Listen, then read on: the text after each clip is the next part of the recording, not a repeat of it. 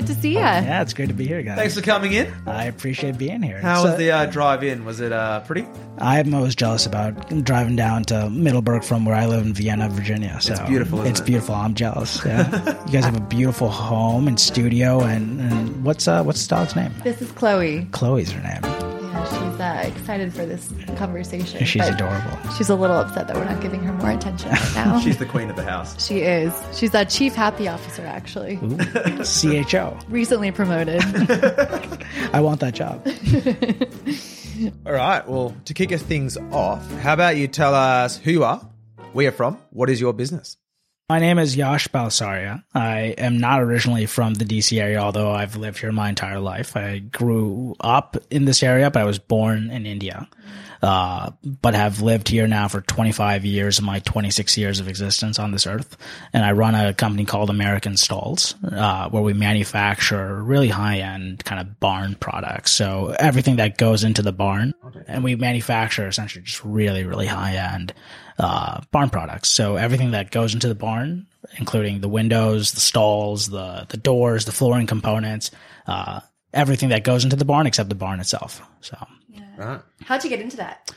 Yeah, that's a good question, and I, and I wish uh, and I wish I could say that I founded it, but it's actually part of our family business. Uh, Yeah. So your background before before you started this, Yeah, you what did you like? You're 26. that's a great question. What did yeah. you do in college, and how did you get to the point that you came into the equestrian world? Because you aren't a lifelong equestrian, you kind of came into it through Yeah. a family business. Yeah, well, I'll tell you guys my entire background and how twisty and turny it was. Yeah, sure, go for it. so, So, grew up in this area, right, and then have no equine experience whatsoever growing up. And I had a little, I had my first taste of the horse industry. I think my senior year of high school, uh, where my dad had started this American Stalls brand as the equine subdivision. We'll get into that in a bit, but it started off as the subdivision of our parent company. And he was like, you know, Yash, do you want to come out to like a, to a little road trip? And I was like, all right, let's do it. And so I go out to Georgia National Fairgrounds in Perry, Georgia, and we're doing this bid, this RFP for it, right? And I'm seeing all these horses and this barn construction and a pretty large pole structure.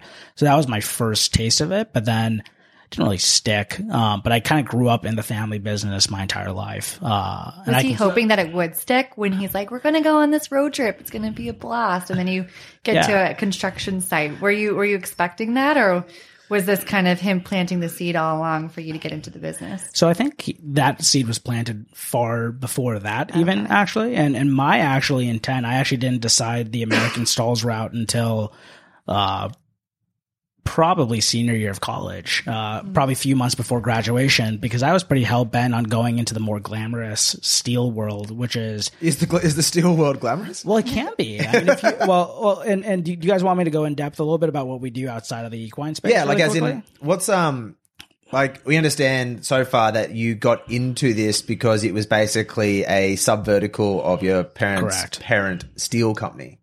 But when you say steel company, what Yeah, do you mean, and how has your family become a steel company? Because it sounds like something of the old world with the Rockefellers. It's like, yeah. Well, let's oh, we're we're in the steel business. let's uh, well let's demystify it. So my parents, they're so we're Indian origin. So we're from Calcutta, India. Uh, and my parents come from very little, right? So my dad somehow got into the steel business uh, because of his of his brother, who somehow got into the steel scrap business because of his uncle, and that's how him and his brother started a company essentially for commodity steel products, so like construction, fencing, and nuts and bolts and hardware and, and all that nonsense. And my dad moved to a 400 square foot apartment in Tempe, Arizona, and created the quote quote U.S. division of, Right. of their Wow. company. Yeah. Uh, and now that company is, I think it has like, I think 150 employees now, but he created that business and just worked his butt off. And 24, 25 years later, 26 years later, uh, we run four businesses. And what steel means is we run one business that goes into that construction industry, uh, all the products that kind of relate to construction, steel oriented. We do another business that goes to steel making. So that means making the steel, the molten steel and converting that into malleable products. So like steel billets, coils and all that. We manufacture, we're the number one manufacturer in the world for this one pipe that injects oxygen into furnaces and steel. So that's our, one of our companies. The third company is, Is that like a crucial piece of kit that like a lot of companies depend on? you can't manufacture steel without this. Oh this wow! pipe. Right. So- Oh my Good patent to have. So it's and, and so what it is is there's there's two types and with, without getting technical, there's a basic sort of pipe and then there's our pipe, which is a little bit more of a there's a calorized uh, patented sort of formula that we bind that pipe with, so there's more longevity and it's safer, right? So that's that's another business. We have a power line hardware transmission business that's among the leaders in the U.S. And then we have this thing called American Stalls. Uh, So steel is where is is we're steel manufacturers and distributors on a global level. Yeah. It's so fascinating with all of this different kinds of steel that you're doing that somehow the equestrian sector just snuck its way in there. like, The equine world has a funny way of doing that. yeah, Yeah. and once you're in, you can never get out. Yeah. Well, it's funny. It's uh so kind of bringing it to this is like I grew up my life. I grew up in the factory. I grew up in our warehouse. I grew up in the office bugging all of our employees. Yeah. Uh during my like Saturdays and Sundays and like you know just holidays in general. My dad sent me to Vietnam. He sent me to Japan to stay there for like a, a month or two at a time to actually learn the manufacturing from the factory. So I always had like a pretty big intrigue with the family businesses. At what age did you first go on a trip to the developing world to see? 16. 16, right. How did he break that conversation to you? He's like, Oh, I it's was time all for you to time for you to go see how real men earn real money. I was all about it, man, and it, Yeah. and that's a whole story in and of itself. But I was like, I was. My sister's the total opposite, by the way. So my sister's nineteen. She wants nothing to do with the business. She's like, I do not want to work with you and dad. You guys are the worst human beings alive, and whatever have you. But I, I really leaned in, man. Like it was Yeah. like for me, Just the two of you? You and your it's sister? just yeah, just me and my sister. Yeah. And for me, I don't know. I j- it was it was the the glamorous part of it is you go to these massive million, two million, four million square feet structures, and you just have like this is what's keeping the the world yeah. not alive, but con- developing. Right. You need steel Yeah. and being able to see and, and the thing is like once you get far removed from the steel plant it's just glamorous it's you mm. have these crazy and probably poorly so that's probably why lots of these steel plants are going out of business because they're so fancy on like the actual corporate side of things. But that's what really allured me to steel is wow like this is a really fancy cool kind of industry to be in. And it's pretty pivotal right? Is there is there a lot of um is there a lot of uh you were saying a lot of steel businesses are going out of business because like the executives at the top are getting a bit too plush with their spending. It's that. And I think with all these steel plants, a lot of it is you're not forward thinking. And a lot of these steel companies, and this is, this goes with almost any industry, right? Uh, is if you're not forward looking and if you become too complacent, then in your business or in your life, you develop all this fat. Uh, which can be either management layers or it can be you're doing things how they were always done. And it's just, it spirals out of control of it. It eventually catches up to you, right? Uh, so You're just constantly reacting. So would you say that your company was in more of the innovative space when it comes to this the steel? Yeah, I think so. And I think that was also that was also learned after my dad went through his trials and errors too with his first business where you know he built that up into an industry leader and he had to learn the hard way through lots of company restructuring that you really have to doesn't matter how big you get right? You can run a large corporation but you have to learn how to be mindful of every penny, every dollar. And we'll get into this, I think, like and when we talk about equestrian entrepreneurs, right? Uh, and how to run a business that's built to last.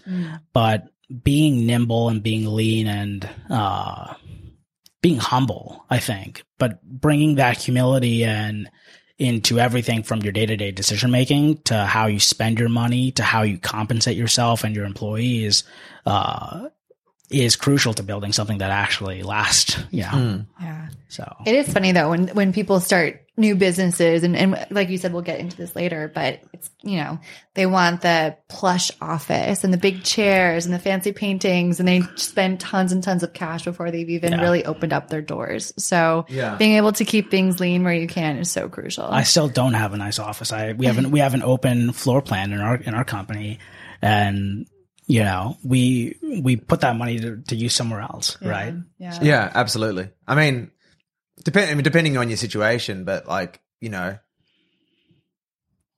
there's very few, a lot of companies, um, until they get to the point that they have, you know, large, ongoing, routine clients. Right. Or alternatively, they have a huge capital uh, injection from like a venture capital firm or a private equity company. Mm-hmm. Like, you'd as a boss, you'd hate to see money spent Oh, on yeah. like a plush office. 'Cause You're like, that's just like, like it's interesting because like in one in one side of the things, you're like, I can all I'm seeing is other places that money could have gone. Like yeah. we could have like for that for that nice room, I could have got like another sales member on salary who could have like increased our sales, etc. That's right. But at the same time, like if you are in a services economy where people are your assets, if people aren't happy and they leave, the amount of pain and angst and time and money spent trying to replace that person, Yep. you know, you've got to keep them happy. So it's Yeah, a bit of a such a catch twenty two. balance. It's a balance. Yeah, especially going from an employee to owning a company, and as you're an, when you're an employee, exactly that. You love the perks, you love the travel, you love the business class and the five star resorts, and then when you're a founder and it's your company, you just you find out ways that you can get really uh, I don't want to say cheap, but you you uh, can get scrappy real quick. Abs- absolutely. Yeah. Yeah. We've got some stories there, but but going back to Vietnam, so you're 16. Oh yeah, that was I mean, uh, w- and uh, that was a crazy. That was a crazy. that was a crazy experience. Um, I fly into China to get to Vietnam. I get detained in China because of some sort of You got detained in China. In China. Not a good place to get detained. not a great place to get detained, and uh, that was just a passport issue on their end in terms How terms long of were you detained for? uh, like about four hours, but four hours, and I almost missed my connection flight to Yeah. to, to Vietnam, and uh, but you know, I mean, uh, but it's fun. I think like a lot of that stuff, like being a firstborn child, right? Like it kind of like gives you that tough skin that I think you need as an entrepreneur to like actually do the things that you do. And that first trip to Vietnam, I mean, that just booked it for me. It was just like, all right, I'm I'm I'm in this family business, like I'm Yeah. invested because it was just, you know, huge company, huge Vietnamese partner company that we have a JV with, joint venture with. And when I'm staying at their company dormitory with all of their blue collar labor, I'm wearing like the same blue uniform that everyone from the CEO of that company wears down to the, you know, the constru- not the construction, the factory worker does. Mm. And it just was like a really cool thing that you and and I think a lot of the stuff that I learned through my dad and uh, the other businesses have followed suit into what we do now at American Stalls in the sense of just creating a company where the culture is damn good, like where where there might be hierarchy. I think hierarchy is a way of getting things done, but but at the same time, how do you create something where it's a it's a team and family hybrid mixed culture and just stuff like that? So I was just really inspired back then and uh, did a trip to China afterwards, did a trip to Japan, obviously India as well, since that's where my family still is uh, to this day. Not my parents, uh, but the rest of my family. And then I came back to school, uh, obviously here. I went to the University of Virginia, which is not too far here in Charlottesville. Um, and again, knew I was going to get into the family business. So what did I obviously do? I, I, I majored in history. Uh, yeah, right. Something that you're interested in? no, well, I was, I was, but then it was funny because everybody, you know, they they try to. People who don't know me will always ask, "Well, you know, you must have done a business major or whatever." And to anybody who's like listening, right, like who's on the younger side or whatever, it doesn't really matter what you what your experience is in life. You can always go, you know, go to the other side. My dad was a computer science major. He's a he's a steel, Really? he's a steel guy now. uh, Talk about going the opposite direction to like society. but I mean, Hey, I'm going to start off with computers. I'm going to work back to the basics of steel. Look at him now. Look at him now. He's laughing at you. But you know, Sam, Jen, like think about it. I mean, for you guys too. I'm sure if you guys thought about your guys' back, I'm sure there's, oh. I'm sure there's, there's, there's links, right, to what you guys have have done in the past and what your skill sets are. But Pegasus, yeah, I mean, I'd love to learn from you guys, like what. Well, like, like, I'll go first if it's okay. Um, well, my background was that I was in the Australian Army and then transitioned out of that and worked in defense contracting and then started a technology company that actually helps veterans transition to the civilian workplace. And then long story short, the reason it became like a large global technology company was because we basically realized that in order to help veterans get jobs, we needed to get companies to hire people without a resume. Sure. And that required a technology solution that took the option of a resume away from the recruiters Okay. So that they would just hire veterans based off their skill sets Mm-hmm. and their aptitude and potential as opposed to hiring them off their resume because Sure. a resume says I was in the infantry for 15 years. Yeah. And, a, and a recruiter's like, Right. well, you cost more than a 23 year old who's just come out of college with a degree in this stuff. Sure. And I can get them for half the price. I'm al- I'm also so fascinated with Sam's background, Mm-hmm. and I one day he'll do this for me. But he has had the most random jobs growing up, Yeah. like surf shop guy to logistics and shipping to you know with you with me to working for a guy who you know works for a very secretive part of our government and we can't really talk about it so there's just so many weird things and the timeline is so extensive that i Yeah. one day i'll get the book Jen's known me for like two years now, two and a half years, and still cannot put together a timeline of my life. And I'm only 32. like, it's not that complicated. that is that complicated maybe that says more about I'm an me. absolute total dreamer. Like, like, I remember growing up, like my parents will say, like, no one loved movies that they knew growing up more than I loved movies. And the reason I loved movies growing up was because, like, when most people saw fantasies, I saw options. I was like, yeah, if I want to be James Bond, mm-hmm. I've just got to find the person in the world who's currently James Bond and ask them how they became James Bond and then replicate. Like, that was like ah, my thought process. It was like, that is a thing I can do. Yeah. I just need to find the guy or girl who's doing it and Yeah. then figure out how to do it. Yeah. Mm-hmm. And so, like, as a result, rightly or wrongly, um, I'm just like the king of pivoting. Like, I will happily pivot are. industry, pivot job. Well, that's a pivot that's a skill you need, right? When you're Well, building a company. Yeah, absolutely. To a de- to a degree, you need Yeah. to focus but pivot. well, like, yeah, absolutely. So, like, I'm fortunate that my last company went well. Yeah. So, like, I've pivoted and it's been successful. It could have not gone well. And if it hadn't gone well, I'd be 33 with not much to show. I mean, I've lifetime of great experiences and Sure. skills and friends, and, and like, I wouldn't, I wouldn't give it up for anything. Right. But like, I could be dead broke. Yeah. But Yeah. like, it just happened that I wasn't. rent would be a little bit harder to make I- I Yeah, think. exactly. But and you I, could and have I could found be a a, way. I could be a much unhappier person who's highly stressed.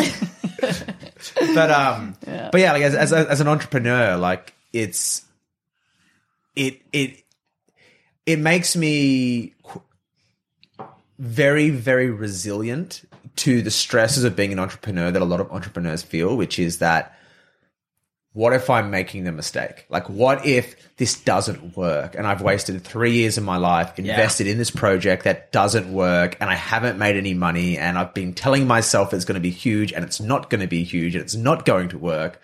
And then I've got nothing to show for it. And in those three years, I could have been saving my money. I could have been climbing the corporate ladder somewhere else or Yeah. whatever. Um, so being as someone who's pivoting always and being that optimist makes me highly resilient against those challenges mm-hmm. because I can always convince myself in my mind that like there's something around the corner. Well, that's a good point. So, yeah, have you or your dad ever experienced those thoughts, those challenges while growing up? I mean, I know now it's a lot more established and it's not necessarily, you know, the we're we're betting the farm, we're putting all of our savings into this project, like you know we have been doing, and, and Sam did with his last company. But do you remember if that was ever a point growing up when your dad was establishing American Stalls? Yeah, so I mean, with with American Stalls, I mean, no, I mean, to be honest with you, I think it was one of those things where it was funny, Sam. Like when you were when you were talking, right? Like where you think about going in different options, right? And you think about making it big or whatever. But sometimes you just have to l- just commit long term that this, I'm just going to do this for 10 years and I'm going to find a way to make it work. And I think that's what, that was my dad is my dad was, I mean, it's not like it was all just wins. He wasn't just going to bat and just hitting everyone uh, every one as a home run, right? He had a lot of losses in his career, and I've seen them firsthand, especially the ones that were more near my more adult side, like in high school. Uh, and he's done really well for himself since. But I mean, I think he's learned a lot and we've created a more sustainable business. But I mean, that thought of like, man, well, like I, you know, should I be just doing something else is, is on my mind all the time. Like where American Stalls is a 16 year old company, right?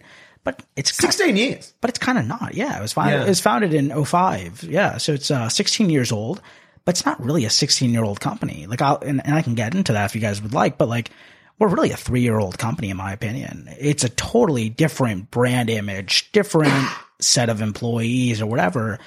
And to this day, I'm I'm the lowest paid employee in my company. Like, Yeah. right? Like, And that's that's the uh that's the burden of wearing the crown on top is that like And people- you're the lowest paid person and you you don't get paid until it's success, which means that you have to forego minimum five, most likely ten to fifteen years of financial comfort, yeah, betting on Sure. the outcome that you're going to make a lot of money and have a very comfortable life 15 years from now when it all just works. Sure. And I think it's really easy to get into the trap of thinking that people who own businesses, especially that are, you know, and, and, and, and I don't want to continue on by saying in the sense that you can't make money because if you're not making a, a standard that's, that's good for yourself that you have to come to terms with that this is a good threshold for me and this is the minimum viable income that I need to live a life that's sustainable for, for you need that. But yeah, it's it's it's a it's a foregone conclusion that when you run a business, you have to. I actually don't think many people, even our team members or my friends, would ever think that I'm the lowest paid employee at American Stalls. But that's a sacrifice you just have to make, right? Yeah. Yeah. Um, to and- reinvest it, to grow it. yeah, I mean every almost every dollar in our in our firm after it touches our overhead and and our our team members' hard work and compensation is reinvested back into the growth of the company. Like we're building up reserves, we're investing in product, we're investing in marketing partnerships. So we're so we're growing at a faster rate than if if let's say the management of the company took out a hefty bonus. Like that that's not sustainable. And like you know, do I time to time think like, well, crap, I, you know, I'm a smart kid. Did what if I went to private equity instead? Right? Yeah, yeah, yeah. Or, you know, all my friends coming out of UVA, right? My friends group, let's say of 20 people, just to give you guys a ratio, six of them are, are doctors. The, my friends who are getting married this weekend are going to, they, they're Columbia and Hopkins grads. They're going to residency at, at Hopkins now. Uh, they're going to be top doctors, right? And then the other half, my friend groups are, you know, high flying consultants, private equity, venture capital, uh, living the high bankers, life, right? yeah. And and when you see your friends who are making four or five x of what you're making, and and not to talk about work, Yeah. it, it makes you think like, wow, like you know, it would be nice to not take on all this financial risk yeah. uh, and be compensated at that level for it. But you know, I think when you're an entrepreneur, you you it's it's a twofold thing of like one. I probably wouldn't be able to hire. I wouldn't. I probably would not be a very hireable guy outside of what I'm doing, just because of the way I operate. Right. I'm a. And then secondly, like this is what I want to do. Like I want to run this business. I want to grow this into an industry leader. Uh, so I think it's a multifaceted approach. Like when you're thinking about entrepreneurship, compensation, value of time. It's so addicting. I feel like entrepreneurs, once you dip your toes in it, you can't go back to the corporate world. Sam and I have talked about this in the past. It's just once you make that leap and you grow something and you just dedicate your entire life and soul into making this come to fruition, this vision come to life and all the different kinds of hats that you wear, it's so it's it's impossible to be put back into that corporate 9 to 5 box. Yeah, I mean, like opinion. to like the thing. The thing that's addictive about entrepreneurship and starting your own business is that your job on a daily basis is to solve problems. Like every day, what problem am I solving today? Like, what is happening? What do we need to do? We've tried this; it isn't working. Can we try that? That worked. All right. What if that worked? This part worked. Okay. Well, let's double down on that and stop doing that. Okay how much money do we have left? Where can we allocate it? Blah, blah, blah, blah, blah. like you go to venture capital, private equity, being a doctor. Oh, doctor's a bit different, but let's say doctor, lawyer, etc. All these other jobs, you make a lot of money, but the problem you solve every day for your entire career is exactly the same. It's it's the same problem. Like I mean, venture capital is okay. We have to decide where to invest money, and so we need to figure out how to assess this company, make a judgment, file the paperwork, allocate the funds, go ahead. And so the There's a monotony to it. yeah, there's a monotony to it. And so like that's the people who love entrepreneurship and love starting their own company, they just get addicted to the fact that like every uh, you can finish every day feeling like you achieved something as opposed to finishing the day feeling like you did a good job because so, a good job in someone else's eyes.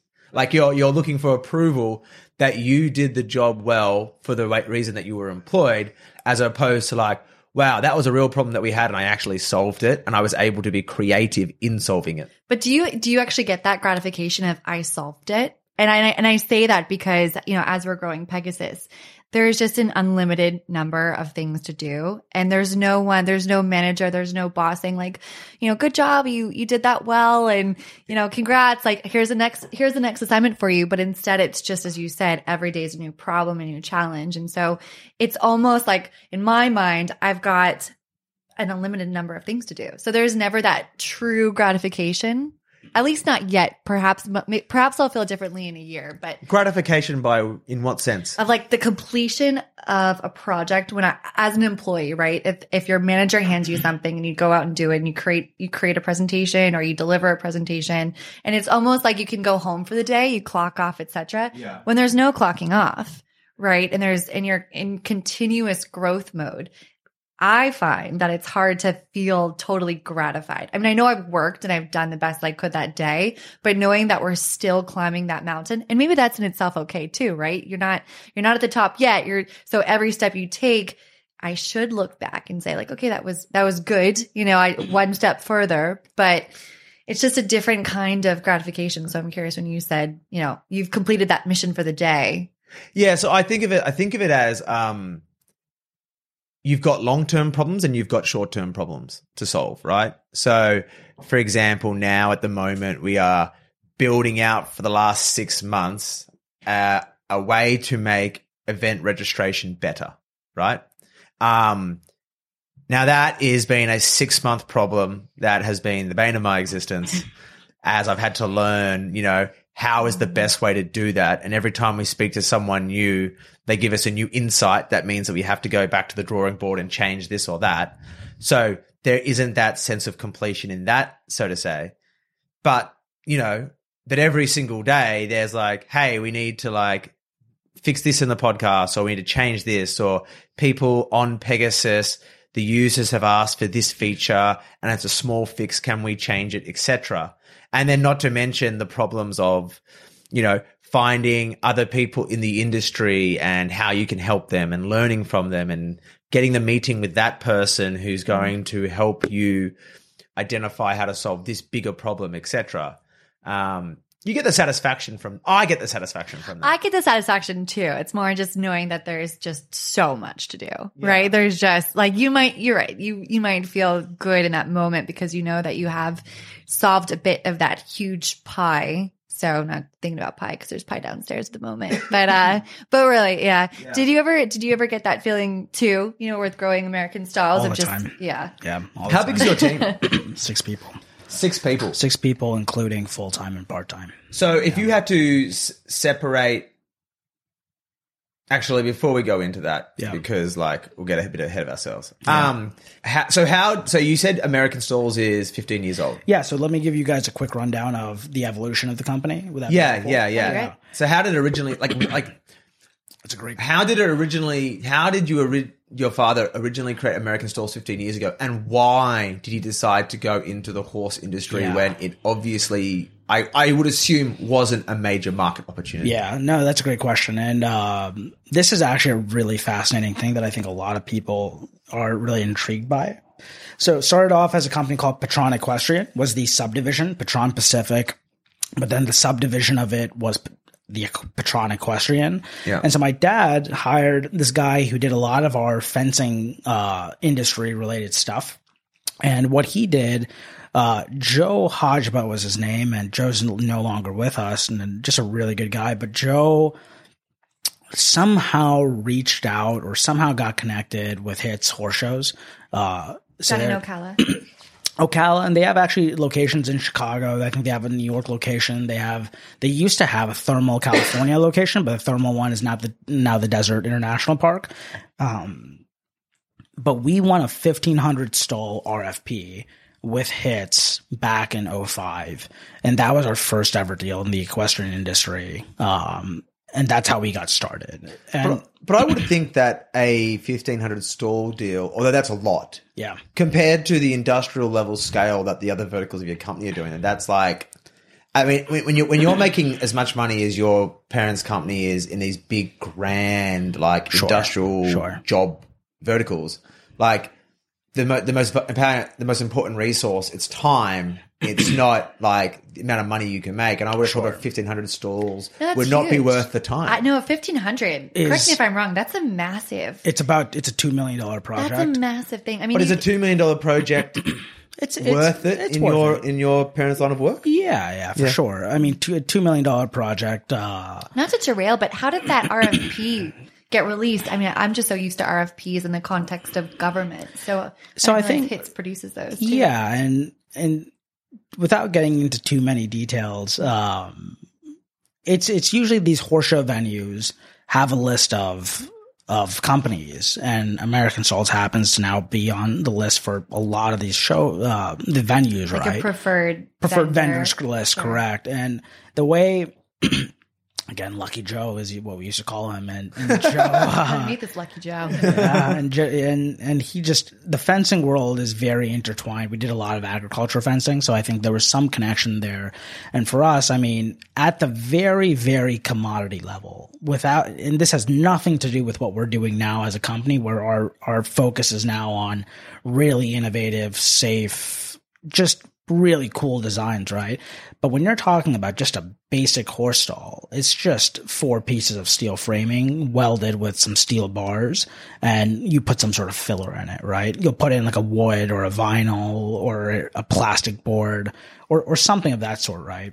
When you say in it, what do you mean in it?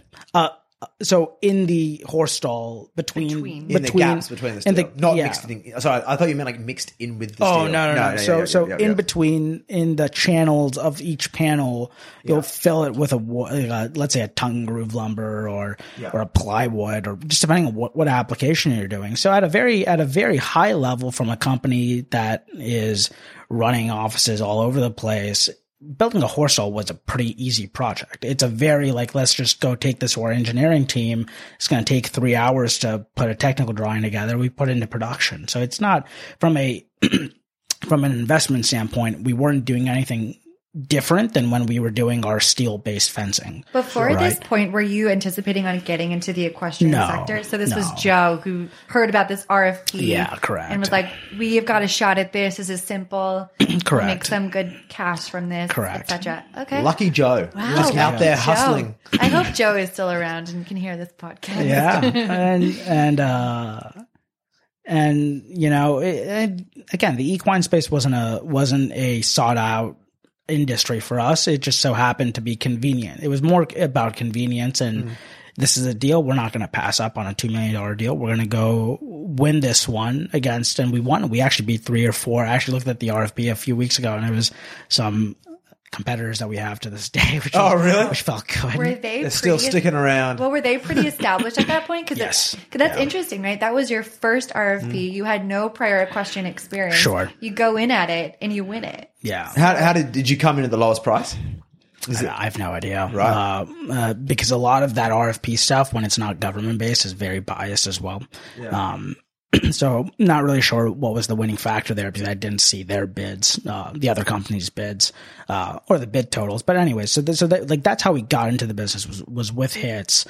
And then we actually did everything for that. We did a lot of other stuff. We did the turf components. We did the show jumps. And, and that's when, and, and we'll get into this in a second, is we did everything, but we didn't do every, anything really well as a company back in 05, right? It was just like, let's just get this product out. Well, you'd and never done it before. Yeah. You just never done it before. And plus you don't have any people on your team that are equine right. folks, right? You don't understand at that point that The ins these equestrians, Yeah. you know, the, the partners the horses are are It's treated crazy. like royalty. So you can't just Yeah. send over some stuff. Okay. Exactly. But that's all companies as well. Like all companies, that- like it's like, like growing up, you like to think there's like an adult who knows Sure. everything that's happening. But the grand majority of the time, it's a bunch of people who haven't done stuff before going, how do we do this? And then just like throwing something together, and it's like, oh, it worked. You know, the, the Well- client seems to be relatively happy, Well, and then then you learn you learn about and you improve, Well, and you that's know- how a company becomes. You know what's funny is that HIT still uses those those stalls 16 years later. There's they're they're high quality steel fabricated stuff. Now, would we build that that exact same design today? No, we wouldn't. Uh, We've grown as a company. We're a lot more mature and a lot more savvy and experienced with our design process, our choice in materials, uh, what we choose to put our name behind because that's our brand, um, and what we stand for as a company is really different. But you know, that's how we got into the business. And why did we start, you know, throwing so much time and energy and money into this Patron Equestrian company? Was we won four other RFPs in the same year then. We won four big fairground deals where we were doing permanent sliding stall front, like 350 stalls for Georgia National, uh, which was a huge deal for us. Again, we bit, we beat competitors in our industry then. We did a couple of fairgrounds and all of a sudden we, you know, this is a pretty healthy subdivision of our company. And we went gangbusters back like uh between like 06 and 08 we threw we had like a quarter million dollar sponsorship that we threw to the NTRA the National Thoroughbred Racing Association. So we were like a title sponsor alongside like John Deere and and all those kind of companies.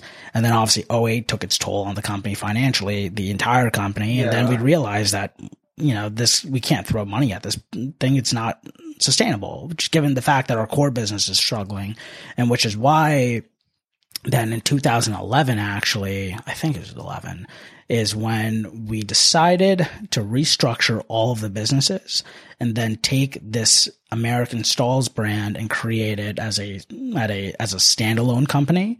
So it's protected uh, legally and financially. And also there's a little bit of rebranding there where you can't really be in the equine space here in the in the united states and really market yourself as this international manufacturer. Um, so that was a little bit of a savvy move on our part. How come? Why is that? It's, I think, I think we have a very American first clientele. Uh, and, you know, I'm not really going to get into the, of what's right, what's wrong sort of thing, uh, Yeah. of that, but it's just, it's just the reality of the, of the business, right? Americans are very Americans are almost uniquely proud of American made. Like in Australia, don't give a shit. But see, but see, what I find interesting about all this is yes, very American proud, love supporting American made businesses, Mm-hmm. But we love our European imported horses. So I could see a Yeah. world in which you know there are certain aspects Didn't say of it business. makes. I didn't It's a say it made sense. we get to we get to pick and choose which aspects we want to. We get want to, we get to pick and choose as it fits us. So. yeah, but you know, it's, I mean, it, it is what it is. And that's the reality of the business. So like, you know, I, I would say like then between 2011 and 2016, 2017, uh, I conveniently graduated in 2017 from UVA, which is why 2017 is like a marker per se.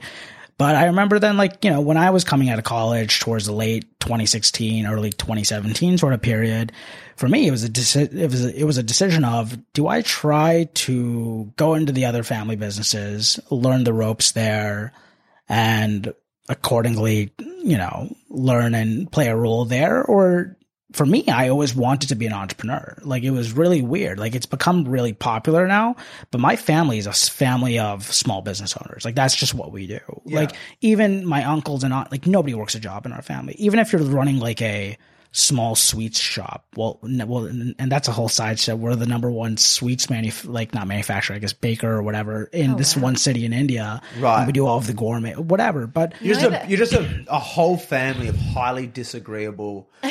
That's right. Yeah, Just- uh, just- disagreeable people. just like, people, exactly. We can't work for anyone but ourselves. exactly. But I, And we especially can't work for each other. I, I didn't know this about about the sweet shop though. No, so we You know, have a huge sweet tooth, so we, so we get into Indian confectioner, you know, uh, and all that stuff. So we, so we have a, I mean, everybody in our business is, is uh, sorry, everybody in our family is just, it's entrepreneurship is not even a, oh, it's a lucrative option. No, that is what we do. Yeah. Right. Right.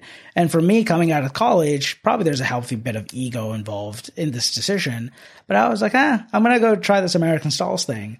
And for me, I had actually done some of the catalog designing and some of the marketing work for it prior. So I kind of had like a feel of what the equine world looked like in terms of, okay, he, and then obviously I had the steel background. Like I grew up in steel. I like understood steel inside and out at the age of like 19 when I probably didn't have that great of a GPA in college.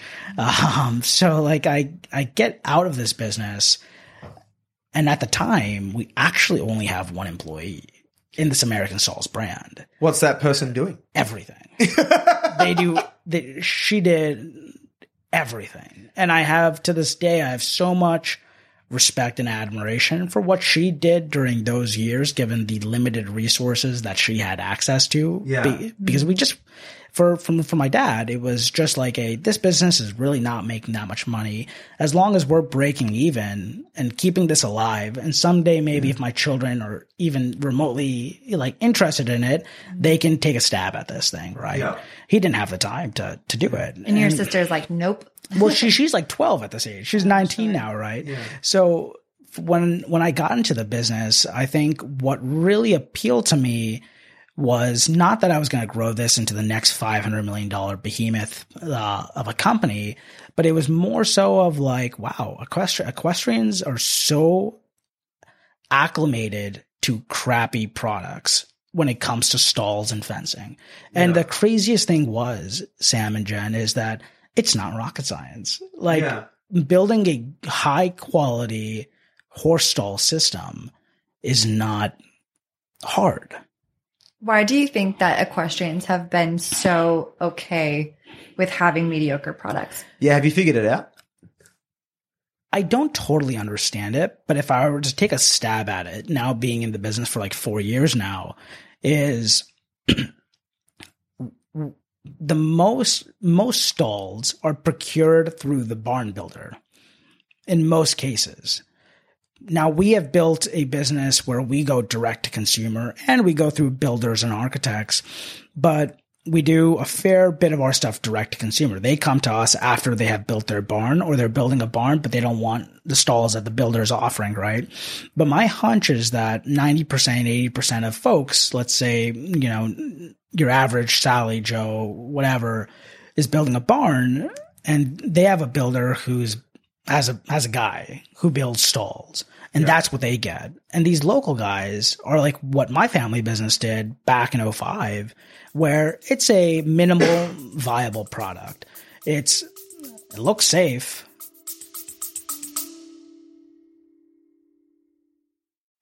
Hey, are you an equestrian event organizer looking to put on your next clinic or schooling show? Pegasus is about to release its new event management system, which is a modern platform that makes it easy to accept entry registrations, receive digital signatures for your event paperwork, as well as manage the logistics and scheduling of your event. You can even digitally showcase your vendors and sponsors so that brands have much better visibility than the traditional logo on a fence. Pegasus has made it easy to run an event from start to finish with features designed for everyone involved, especially the riders, who can now easily register and receive real-time updates. Gone are the days of running your event through Facebook or tech from the 90s. Check out the launch of the Pegasus event management system at www.thepegasus.app. That is www.thepegasus.app. Do you think it's part of the the overall package? Yes. They're kind of so they're not Correct. necessarily getting good quality on something specific. It's just here's your barn. this is your this is your package yeah Right, correct right. so it's like i will buy a six stall barn package from a builder and that's it so you don't have you have this guy or gal, this barn builder or contractor Mm-hmm. who is just a really reasonable human being. They're not making a, they're not running a huge corporation. They're not very aspirational in the sense of, you know, there, there are some barn builders that are really, really high end and national or regional, but for the most part, they're pretty local. They, you know, for them, it's they're building a minimal viable product that looks good, that's cost effective in their opinion, that's going to sell to their, you know, clientele. But then there's obviously then companies like us that really take it over the top in the sense of, well, we want to make sure that every darn corner, edge, detail of that stall is engineered and designed and finished in a way that like the horse being an animal that has tendencies of of, of of just hurting itself or or it can't be hurt. And it's and whether it's a pleasure horse somebody is a, a horse that you just have as a like a hobby essentially or you have a horse a, a six figure or a seven figure horse that you're investing a lot of capital into you want to protect that because it's an emotional investment more than anything right? And i don't think that your local fabricators and some of these local shops that have connections to how folks get that stall equipment in the first place take the time to understand well this is what the grill spacing should be. This is the finish which you should be thinking about. This is how you should probably clean your stall so you don't have all these chemical chemicals and additives that are chipping away into the powder coat. Um, it takes a lot of time and effort right? And like for us like when i got into the business like uh, back in 2017 officially. For us, it was we built. I, I, I'll say this firsthand. I don't think we even built that great of a product. It was good, Yeah. Still standing to this day. It was market quality. impressive. It just wasn't Yeah. exceptional. but it was good quality in terms of we were right. We were using the right steel. We were using the right thicknesses of steel. We were using the right gauge, which is the thickness of the actual sheet of steel. We were using the right finishes, which were non-toxic in nature and lasting you forever. Like all of our stuff, we don't have any rust issues with our stuff because we understand the steel part of it. Yeah. But it was the design part and it was the elegance of the product and So you had like the basic structural components down, Correct. but it was just that artistic touch the art. that really makes the art of it. Yeah. the art of it and then the safety of it too. I think like where we brought the grill spacing in a little bit, uh, you know, closer together, just using different materials and stuff. And the way we thought about American stalls then was that we actually cut out like our half our product line. We actually stopped doing permanent horse stalls for just a year of just trying to perfect our supply chain in terms of this is our quality, this is our internal quality control measures. And I essentially learned the business for one year, let that one lady go and then was a one-stop shop for uh, sorry a one-person shop essentially for about half a year and then started hiring once we actually once i started sh- to generate sales uh, enough to cash flow another employee Yeah. um, Going into this as a one man shop, Yeah. having essentially just the entire, you you landed on Mars. I mean, Mars Yeah. had kind of been built a little bit from Yeah. the previous employee, but like, how did you even start? Like, what is day, what was your daily task and how did you kind of grow that into Yeah. concrete processes that you could replicate to today? Yeah. scale? So we focus like really on, I mean, for us, uh, Jen and Sam, like we were not a venture backed company, even though we have really successful family businesses. My do- my dad did not put a dollar into the business. Like it was whatever was in the business is what we're going to recycle out and we're going to build it. And obviously it helps in my case to have that safety net of of if you know the business goes south i'm not going totally south because i have the support system to fall back on. So i did have that mental cushion right? Yeah. but for me it was like okay i have to somehow figure out how to grow the damn sales of this business so we can build some cash so we can then go do the stuff that we want. Because in today's day and age you can't do anything without cash Yeah. right? So for me the biggest the biggest thing was okay our product has to be good enough to sell so i focused on product development and quality control and all of the checks that we do and how it's warehoused how we store it how we ship it even because half the times things just break during shipping because the shipping industry is a total nightmare Yeah. um, so we spent time with that. And it's really just doing the stuff yourself is being on the call with customers, doing customer service, answering their questions, going to the warehouse or going to our plant or, you know, I, up until two years ago, I was in the warehouse doing a lot of the packaging and a lot of the boxing of orders and, and, and all that stuff. And it's like working with the freight companies and getting the bill of ladings to then put onto the shipment. Like you just do, you do, you have to do everything. Don't need a gym membership when you work at American Stalls. You are running around. yeah, yeah, that's right. but, um, but you know, it's like you don't you don't learn by like and and you know, for me, I think, and without getting too much into it, is I spent like a lot. I was a history major in college, but I spent a lot of time working on myself before I had the chance to run this business. Like when I, when I let that one employee go, it wasn't because I was like this 23, 24 year old kid with this huge ego in the sense of like, oh, this is my way or whatever. I'm, you know, daddy's boy or whatever.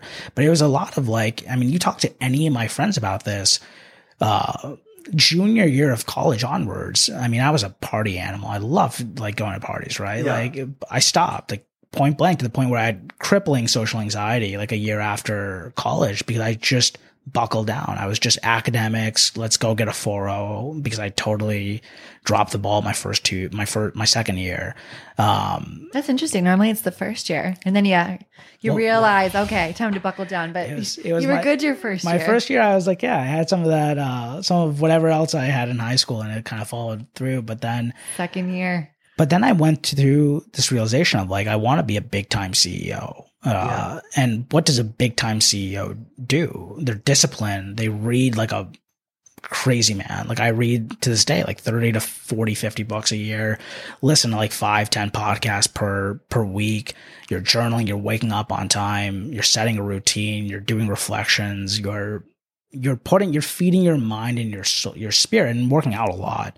Uh, you're feeding yourself the right thing. So when the opportunity comes, you're, you're ready to go to bat. Right. So and I think that was part of it with American Stalls is like that mindset building that took me three years and kind of led to a lot of failed relationships and like, uh, you know, failed relationships, distancing from some friends and stuff. Uh, Right. So you, so you walk out of college. yeah. You spent the last couple years just like completely focused on That's still, I am to this day, graduating. think, but Yeah, but like at that point in time, right? Like most people leave college and they're like, "Holy shit, what do I do now? I have to get a real job, and I don't know how the world works." And like, I've just found out that everything I learned is completely non-relatable to everything I need to do. yeah. So, you know that you're going into American stalls. Yeah. Like, so how did that conversation happen? When did that conversation happen with your dad that he was like, I am giving you the reins of this. And by the way, um, you're about to be in charge of someone who's been doing this by themselves for like 10 years. Yeah, of course. So like after graduating from college, right? Like I, I jumped into the business like in June and I ended up letting go that one individual that we had working for us like the next February. So like over the course of not the first February, the second one. So it was probably like a year, year and a half of me being in the business. 18 months, a, give or take, right? And I think like in that 18 months though, what I focused on was this is our product and this is our supply chain. We have to fix this because I cannot sell to customers and have to do all this damage control in terms of, oh shoot, like, you know, so and so broke or Yeah. the, the quality wasn't good or whatever. So I was like, you need a freaking good product before you can even build a company. You Yeah. need to have that. That's number one. Everything else follows. And then after that, it was very much a thing. Okay, we have a great product that we believe in. Now we have to create a sales machine that generates enough revenue that brings enough cash into the business because this business, right? We're not going to do this business if it's not profitable. Yeah. Like tomorrow, if this somehow becomes unprofitable, we love the horse industry, but But- but it's it, What are you wasting your time on? it's, it's not even wait. yeah it's just like we have to do what's profit it's just Yeah. whatever and uh so for us it was like we need to build a sales machine and in that process i learned sales through a lot of you know just classic what people go through in sales cold emails calls trying to sell people figuring out how to sell falling on your butt sometimes and then also learning how to sell. And then it got to a point in 18 months that i did pretty well in sales and brought enough cash into the business and enough honestly i think confidence in myself that I think my dad saw it, that he allowed me to make that decision then to let that individual go in February of like 2018, I think, or so. Yeah. Um, and then I ran the business by myself for like probably seven months, uh, where I was just doing everything warehousing, logistics, customer service, sales, marketing. How, how many projects could you manage at a time by yourself? We didn't do too many project based stuff at the time. We were doing more of your portable horse stalls and more direct to consumers. It was more like one off sales that didn't Yeah. require that much project management. How did you Uh, find those, or did they find you? they at this found point? us. Yeah, they found us uh, through SEO or social media or website or whatever the the interwebs kind of Yeah. leads you to. Okay. And so we, you know, we did that, whatever have you. But then my focus from that time forward was we are going to build a high end. Like we were known as a middle tier company, I think. Yeah. And one thing which which is really interesting, and we can get into this later, is I think everybody thinks that you need to have this massive team and massive budget to project a big image, but you really don't in today's day, day and age. And my focus then was let's build a really top notch company. We're going to build something that's branded as a luxury, higher end alternative to, you know, standard horse stalls. And we're going to build a brand that we can be proud of, uh, and a product that we can be proud of, and a customer service experience that we can be proud of. And for me, what that meant was high quality product that's insanely safe. Like we have thought of things that our clients routinely don't even think of. So we are going to do your homework for you and provide you with that education. But secondly, on the customer sp- like, experience end of things, after we've actually gotten the sale is you know the same level of service and personalization and, and attentiveness that you get when you stay at a four seasons or a ritz-carlton or a really nice marriott uh, which a lot of our customers fall into that bracket of they expect that level of service when they're dealing with x amount of whatever is how do you bring that into your business? Is you know, if a customer gives you an inquiry form, you respond within 12 hours. If Yeah. you have a customer that just purchased something from you, you know, without giving away our secret sauce uh, to the public, we do a lot of really high touch point things. We Yeah. make sure that they feel heard, that they feel seen, uh, and that we are a very relationship based company in the sense of I don't care if you bought two pieces of U channel like this one lady did just a few hours ago and I helped her process that order. It's like 200 bucks, man. But making that customer feel like they are your your sole focus during that sale and any other time they reach out to your firm is a culture that I think that our firm embodies. And that's just not me. And it was funny sam like i know you were mentioning about like the motivations like when you're an employee right? Yeah. and one thing which i'm really proud of and i hope that like our team members feel this way is I really, it doesn't matter whether you're an accounting person or you're in sales or whatever in our firm. I really hope that our team, and I think that's part of our secret sauce and how we've grown, is that I think they take a lot of ownership. And like, I respect that of them. And I don't think I could work alongside. I don't think of ever being the boss or having my employees work for me. It's very much we are a team. Let's go chase these goals together and empower each other. And that sounds like really like there's so many good things here that like every business can take away, especially in the equestrian world. right. And it's just like I think in the equestrian world, especially, there's too much of that hierarchical the issues that come with hierarchical systems. And that's not to say that our firm doesn't. We have a clear hierarchy, I think. It's very uh, subconsciously communicated, but it's there. But if you like, at least I feel this way, and maybe sometimes as an owner, you feel a little bit blind to it.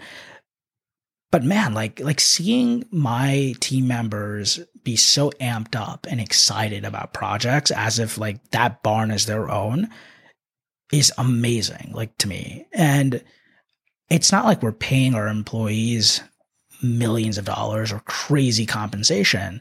I think it ultimately boils down to like, we're a team. We're going to go hustle together. We're going to roll up our sleeves and go get after it. Right. And it's not this whole like millennial BS thing, like, which I think a lot of millennials are really prone to is is being too soft. No, you have to be hard, but like at the same time, like how do you operate as a team and empower folks with enough responsibility and not micromanage them and give them enough freedom and autonomy to grow and do their own projects to really crush it. Like one thing which I tell, and even if it's like, like we have this one gal who she's just, she's been with us for like nine months and she's done fantastic work is like one thing which I tell her and I even tell anybody else on our team is like, this is your thing. You take ownership of it. I can help you. And whenever I end calls, I'm like, how can I help? Is I'm not giving you directives. It's you tell me how we're going to do it. Even when we're coming up with goals plans, is I'm not going to come up with the goals for you. You come up with the goals, you take ownership of it, and I'll help you steer in the right direction. Mm.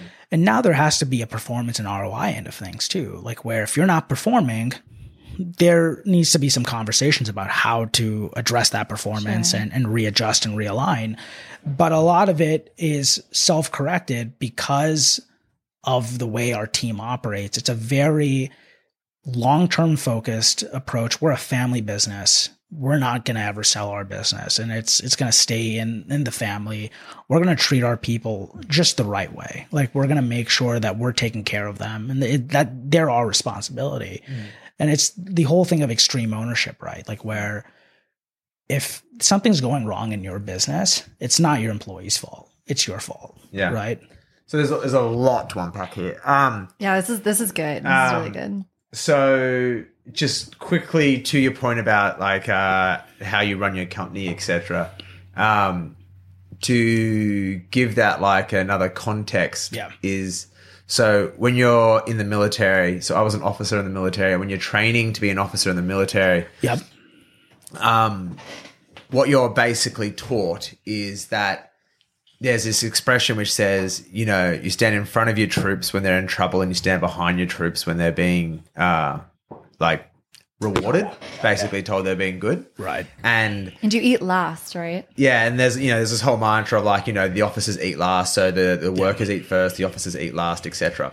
But the key thing in which you said is that like, um, you the real value, like the good leadership is like coming up to your uh, troops or coming up to your employees and being like, tell me how, t- like, it's yours to do. Tell me how you're going to do it. Tell me how you're going to do it. I will tell you what to change, what to keep, and I'll help allocate resources to help you get there. Yep. And then, um, and that's kind of like good leadership. It is like, I'm going to guide you. I'm going to give you autonomy. And because ultimately what you're trying to do is you're trying to train employees to go on and become managers themselves.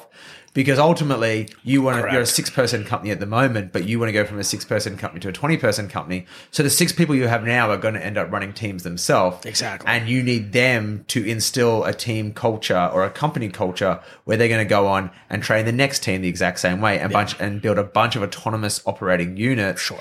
That you know, if you don't want like one person to fail and the whole team to break because everything's interconnected, you want them operating as exactly. individual units that are exactly. self-sufficient and can put out fires by themselves and allocate resources by themselves. Yeah, it's like truly empowering them. Yeah, but also, but you, yeah, there are so many good things to unpack with what you just said. But one of the things too that I want to talk about is so you you clearly have a very service focused mentality where you know you really want to make the ultimate product have the ultimate experience like it's like you're bringing someone into your home it's like right. you are just making sure that they're set up for success and that they're continuously supported but my question is because you went from basically having to revamp the company from what uh-huh. it was what it you know the previous person that was there into what it could be and what it is now so before it became so apparent at the the meticulous quality and care that you provide now, how were you able to shift that brand, that mindset to, you know, okay, we might have had this product in the past that we put out there,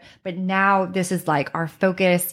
We've done all the research on the safety of the horse, etc. Like, how is that that brand, that mentality, yeah. um, changed, if you will? In terms of how did I, how did we or I go about actually doing the actual change itself? Yeah. Or yeah, yeah and can yeah. I just, can I just add yeah, like, a, like sure. a summary comment to that to help frame it? Is that it sounds like you came into a business that had a product that sold Like it was a, it was selling uh, consistently, but it was a product that focused on being a utility as opposed to a product that focused on being a high end luxury, right? Right. And you came in and said, okay, the the days of a business that sells the best quality utility stall on the market are over. And we're going to turn into a glossy company that produces a better product, better than the market expects. But more importantly, we're going to build around the delivery of a product. We're going to build around it a company that has a great media presence that looks good, that makes something that people want to post on Instagram Right. because it looks sexy as hell, right? So I think it so was so just so is how did you decide to why did you decide to turn it into this whole other thing this whole yeah. and then what are the components of this whole other thing and and the reason i ask is because in the equestrian world the grand majority of people are the first category right yeah, they sure. are hey i know how to train horses or i have a boarding barn or i have a, a, a hay company and i am the best utility delivery of that utility in the market as opposed to like for example if you're a trainer this is my mantra this is what i believe in Sure. and you should come to me not because i am the best trainer of horses but because you believe in the mantra and the philosophy that i have towards training Right. and here is the the glossy instagram account and social media account that actually communicates that and inspires people that that's the only place in the world that i want to train I think Sam just hijacked my question.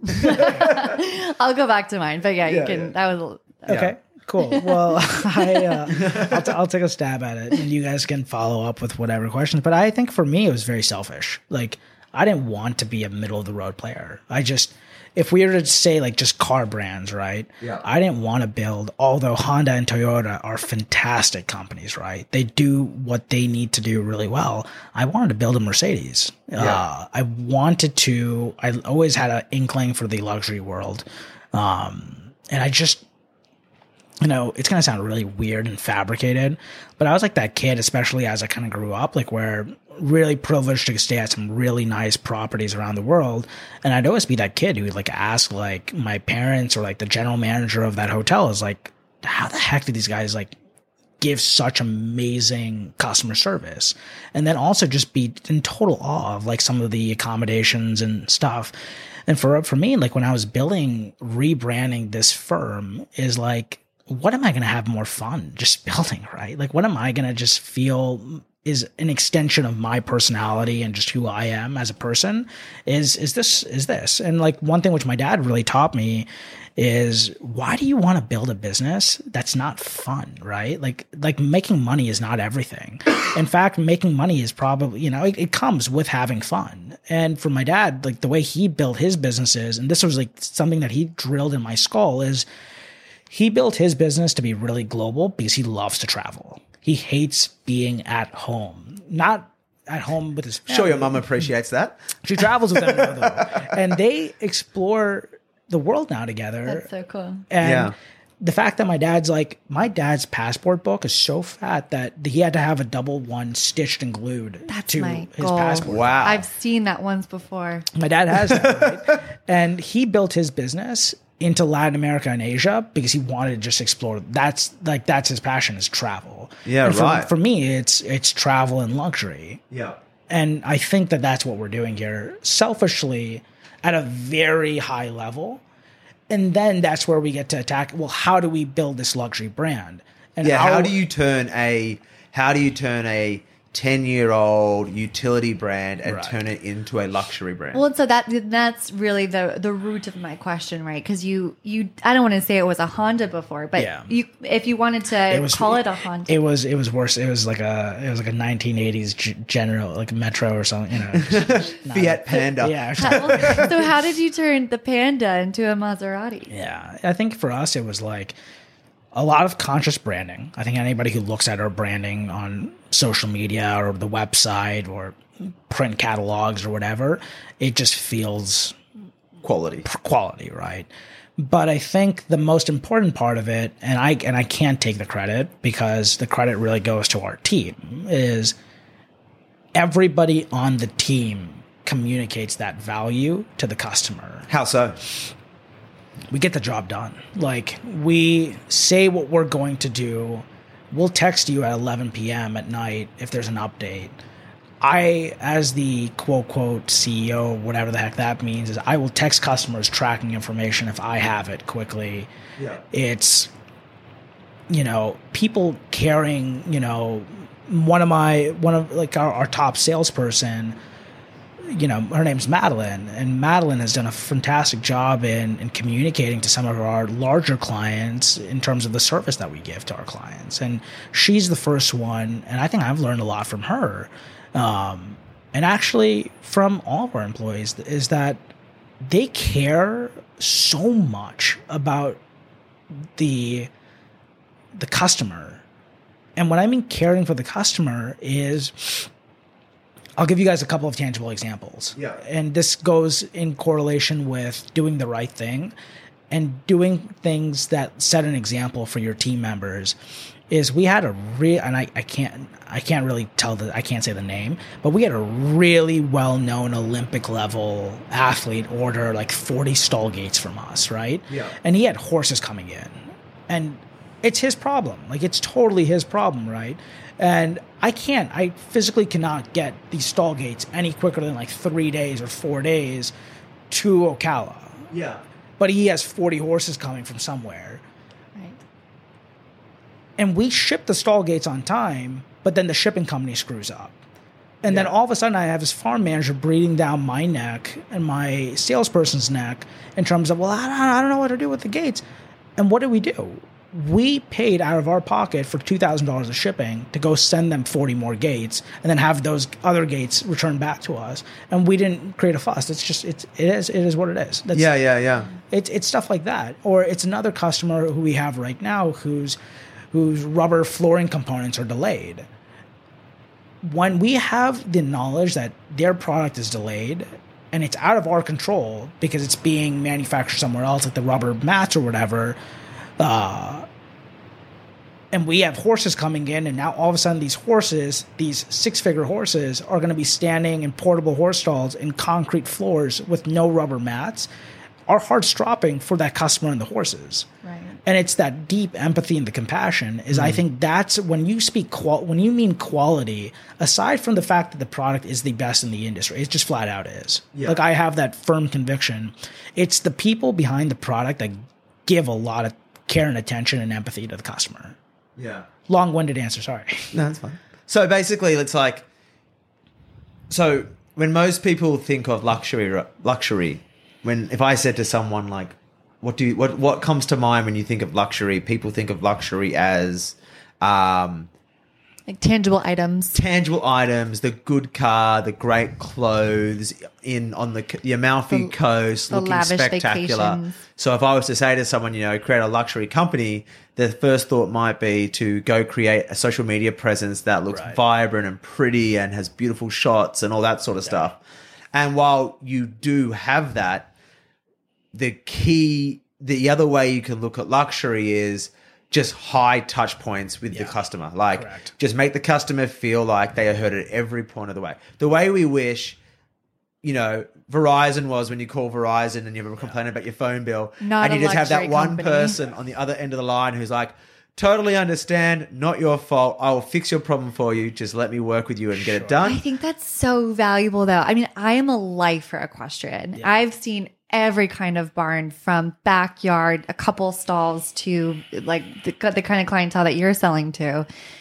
And my goodness, if everyone had that mindset like you do, where it's not, it doesn't have to be a luxury product like what you're saying, where, you know, an expensive car, but just that, that mentality of really putting their clients first and wanting Yeah. to make sure that they have the utmost experience. And we actually, Sam and I, um, we actually met with an individual, um, it's actually a couple nearby and it was astounding. It's it's a boutique boarding and training barn and the attention to detail and the gentleman himself actually said that, you know, we're serving. We're here to serve you. And everyone was just, it felt like that. It felt like one of these resorts that you're speaking about, but in a boarding barn. And these people have been around for, I mean, decades, which is a pretty impressive retention rate for the equestrian world. Yeah, I mean, we, we also have some friends who just recently, I don't think I've told you this, Sam, but um, a friend who's been at five different barns in the last seven months because she gets there and finds out that the what they're selling isn't what you know you're getting.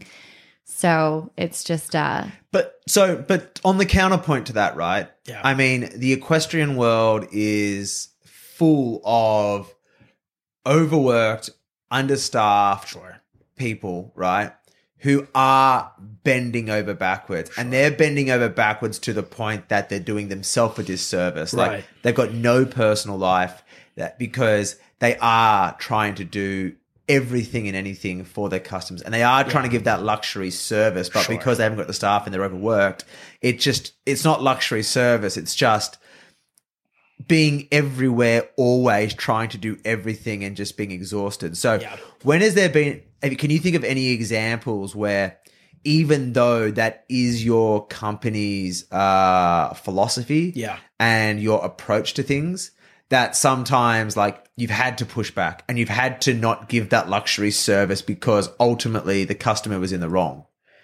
Yeah, you know, it's um And how do you manage that? And how do you, how do you, how do you identify when is the right time to be that person as opposed to being the all encompassing, high Sure. touch, give you anything you want, empathetic luxury? No, there's there's there's boundaries to it.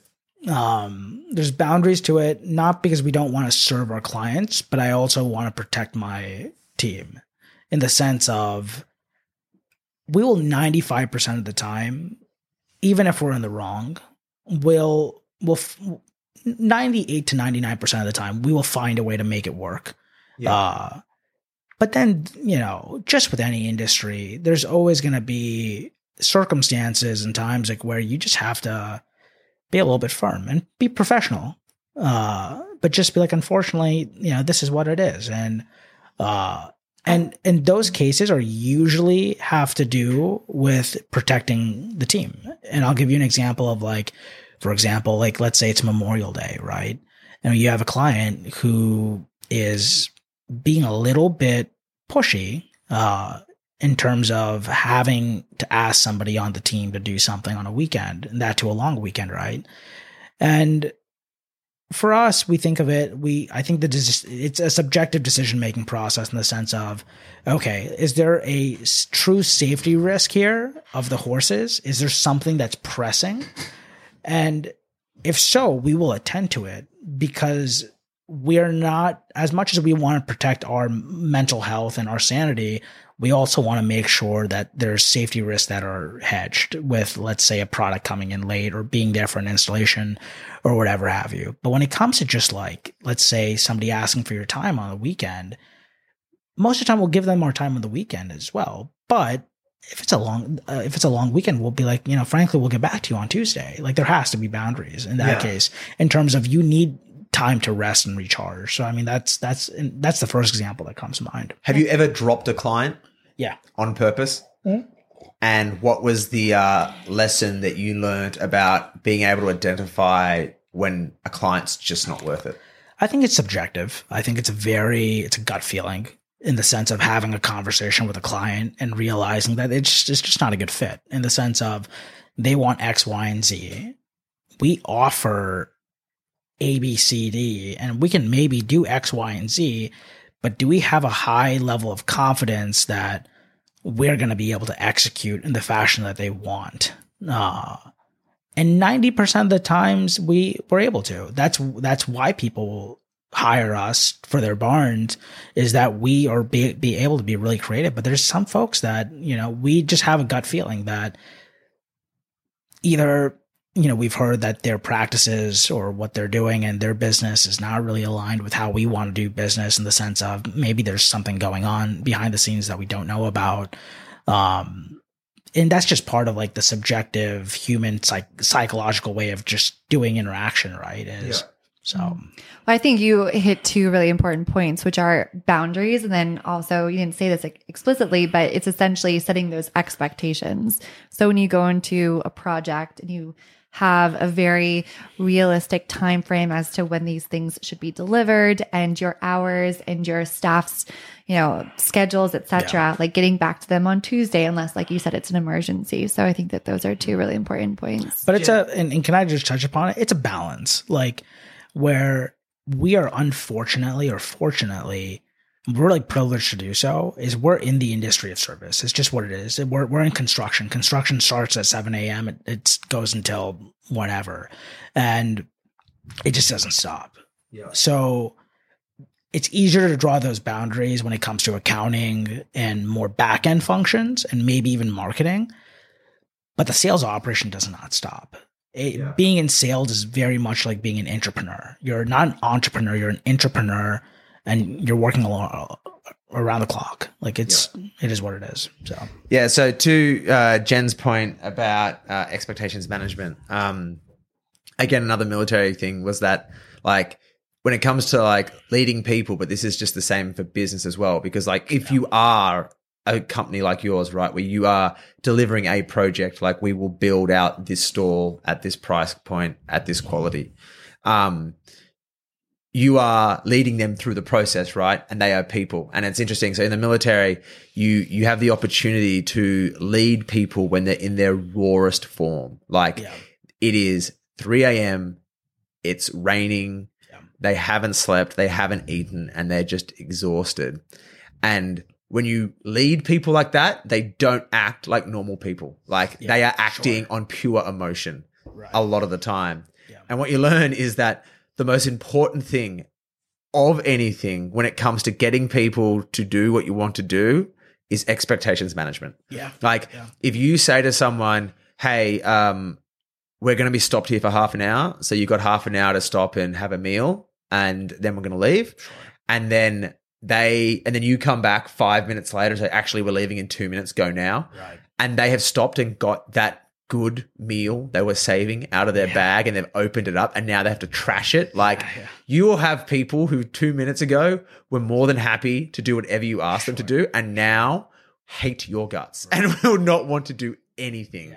So when it comes to like sales, right, it's the exact same thing. Like if you if you would start the conversation with your customer and be like, look, we do not work long weekends, like unless there is a bespoke situation that calls for it and it is a plan for and discussed ahead of time. We do not work long weekends because I too have staff and those staff deserve to be with their families as much as your staff deserve to be with your families.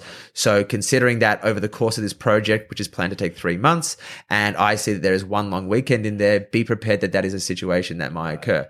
And, and when you're starting the relationship with your client, they're going to be like, yeah, sure, sure, sure, because everything's happy at the moment.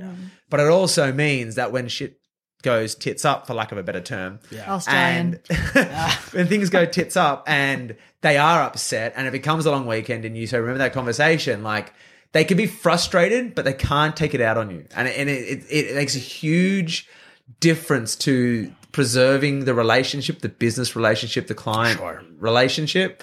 And I think it's it's a huge lesson that no matter what business you're in, no matter how big or small it is, like expectation management is like rule number one of people management. Well, and communicating that too. Yeah. So many people will see that Explicitly there's communicating Well, it. yeah, over communicating. I mean, my goodness, that's been one of my biggest not lessons, but one of the the, the greatest pieces of advice that I can offer is just over communicate in Yeah. every aspect because it's it's often in times when something like what you had said, there was some shipping components that you know weren't coming to fruition like they were supposed to be, and it wasn't your responsibility, but because of the company and the service that you provide, you guys stepped in. But the fact that you can over communicate that and then let them know, have those expectations, and then they rest assured that you've got their back. Yeah, and, and communication is key. You, I mean, you guys nailed it. Is you have to always communicate to the customer, and almost I don't want to say dumb it down, but you have to make sure you're just covering every single nuance. And I think that's part of being a professional, right? Yeah. And it's funny, like when when you two were speaking, I think in our sales process, we don't set boundaries very explicitly, but I think it's a very much like this is us as a company.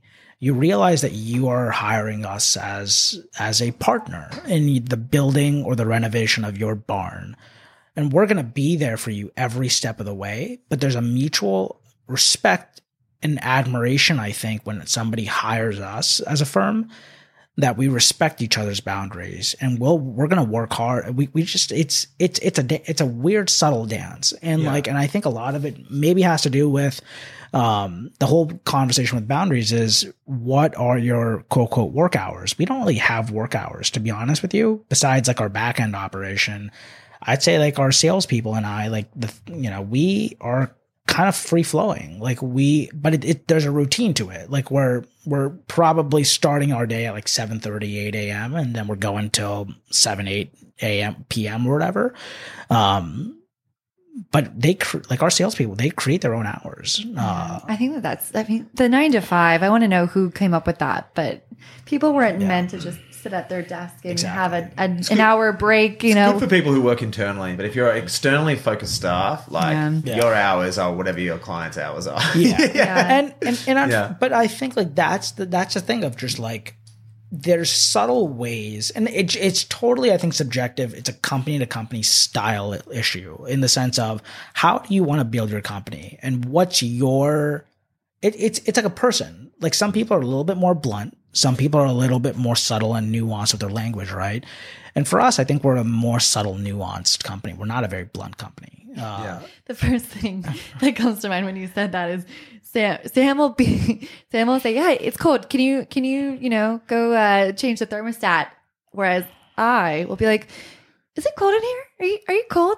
And then you know it's a little chilly in here. And then Yeah, Sam's Sam's finally like, "Would you like me to go turn down you Turn know down turn off the air you know to make it a little bit warmer for you?" Well, and and it's a balance. I- Yeah. it- it's just you have to find like I think like whether it's you guys running Pegasus or it's any company that's trying to build the firm right, you have to find your own tone and your own style of doing it. Like even though we're subtle, we're in the business of construction at the end of the day, right? And we're working with architects and architects and constructions and builders respect bluntness and Absolutely. and mm-hmm. concrete stuff. And we do that. Yeah. But there's what our communication style will be with a contractor or architect group and where it's very objective, timeline driven. We're working as a team. We need to get X, Y, and Z done is very different than, you know, what what sort of color schemes or what what kind of safety features are you looking for in your stall front or your barn door design? So it's it's different and you have to wear almost different hats subconsciously, right? So Absolutely. The the other thing too though is that like when it comes to clarity of communication is that one people who are good down to earth grounded reasonable people will appreciate it like it's not it's you, when you when you first start your business or if you're a small business and you're trying to grow pretty much everyone falls into this trap of like, I'm just lucky to be in this meeting and I'm lucky to be potentially getting this business. Never- so I will say anything and everything I mm. have to say Yeah. to get this across the line, right? Sure. Which which you know depending on what you're selling and who you're selling to they might smell the desperation and it might scare them off but more than anything it does you a disservice because what people are ultimately looking for is look there's this thing i need. It looks like you do it. I don't want to spend time worrying about it. I don't want to invest time worrying about it. Yeah. and i'm looking for someone who's going to sit across the table from me tell me they understand exactly what i need and tell me how they're going to solve the problem with confidence. Like confidence and absolute clarity that i'm like yep this person's on top of things. Yeah, absolutely. and if you do that and you and you communicate that and that does come from being very clear precise and can even be blunt. Some people respect the bluntness. Yes. the the other major benefit of it is that if they do respond negatively to it you have just discovered that they are going to be a horrible client. Yeah, absolutely. and you have saved yourself so much pain and agony because like they might make you know, you might make a little bit of money or they may not pay their bills because they're going to say to you you didn't deliver what you said you were going to deliver. And so they're going to say well i'm not paying my bills. So and you've already spent money paying your staff or paying your suppliers. So now you're in debt. And then they're going to go off and if, if you're in a word of mouth business they're going to tell everyone that you're terrible. So now it turns into bad pr and so like even when you're starting like a new company, you've got to be willing to walk away from those people. And if a way and be, if being clear, concise and direct is a good way of ratting those people out and finding out like who to avoid, then like the juice is worth the squeeze. Like Yeah. it's no matter what size you are, no matter what business you're in, like avoid those people at all costs because they'll become 90% of your time, Yeah. probably lose your money and will be unthankful at the end of it. Well, so I do want to pivot to talking about the equestrian industry Yes, let's do it. specifically. So, Let's do it. so I mean, you have so much wisdom to, prov- you know, in your experience with American Stalls and and you know, working with your dad and and taking on the company, but specifically when it comes to the equestrian small businesses, Mhm. what can they do differently? Right? I mean, the status quo has been they've, as you had said before, they they're okay with a lot of mediocrity. You know, websites are old. They utilize Facebook a lot. No one's really talking to each other. There's these silos. It's just such a decentralized and clunky industry, right? So, how can we help? What is some of your advice to help small businesses, you know, thrive? Yeah, I you know the the equine world is interesting in the sense that it's so hyper localized. Um and people let's let's say let's say you run X, Y, and Z hunter jumper f- training facility, right? Your your feed store is local, your farrier's local, your vet's local, and you're competing in this one world and you're just siloed in that one world both localized and because of the types of horses you're dealing with and the types of training or competing or whatever the show venues and stuff you're going to. And i don't know how equestrian businesses so farms trainers you know boarding facilities could break and kind of bring that uh in that kind of like cross discipline mixing almost. But I think one thing which I see with equine businesses that I think that there is an issue, which you kind of you know you spoke about, and I think a lot of folks spoke speak about is the the fact that the industry is like really overworked. It's not a very inclusive industry. I think um, I don't think it's a very particularly innovative industry. What do you mean by Um, inclusive? Inclusive in the sense of it's a i mean from a whole spectrum of things. It's a it's financially you have to be pretty well backed to do anything in the industry. You don't see a whole lot of diversity in thought ethnicity uh whatever have you. It's so there's a lot of barriers to entry right? Uh so i don't think it's very inclusive in that in in that sense. Um and you know just touching Amer- on American Stalls really quickly is we don't just deal with high end barns. We deal with just the average person who just wants a good quality thing, right? Yeah. And it's like, how do you bring that stuff and that education to clients more and more, right? And I think a lot of it is just I think a lot of it over time will be, and you're seeing this trend, I think, outside of the equine space of a lot of consolidation, I think. And I think consolidation scares people or just being a handful of strong players in a given space. And I What do don't you mean by consolidation? consolidation in the sense of like, let's say, uh, there's like five social networks like Facebook, Amazon, uh, no, sorry, Facebook, Twitter, so forth. And then you have a handful of e-commerce big players, Amazon, Shopify, um, eBay, whatever have you. And these people have so much leverage and have so much infrastructure in place that then we're able to get uh freaking iPhone like like uh car holder for like 3 bucks that we otherwise wouldn't be able. So the benefits of consolidation are that you get a lot of things in Get things cheaper at scale. cheaper at scale, right? Yeah. And you also get access to it in a way. Not even just the actual good, but you have the opportunity to get access to the uh, let's say getting a like a book or an online like course or whatever. Yeah. And I think that in the equine space, like it's just so darn hyper localized, and it has to be. It, it- cannot not be hyper localized, right? Like your feed, your farrier, your your vet has to be localized. But I think when it comes to a lot of the large infrastructure things, I think like that's like where companies like my my company have a response like a fiduciary responsibility, as quirky as that sounds to educate people. And that's what we try to do, right? And I think that one thing which equine businesses could do is just like just have more effort of setting up social media accounts or Facebooks or blog posts where they where they talk about their expertise and people are allowed to kind of cross pollinate and kind of learn from each other. And I think you see that with Facebook groups. Uh, but it's tough.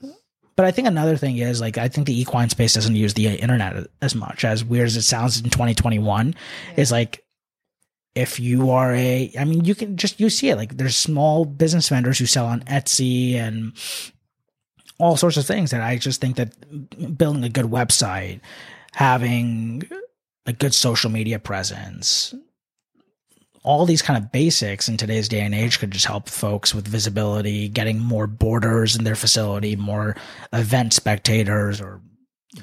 So coming back to what we talked about at the beginning, which was that um, a lot of the reason a lot of the quality of the stables and stuff were average was because it is hyper localized. So the person wanted a new stable, they would go to the local stable builder. He would outsource the stable doors and steel and stuff yeah. to the local person.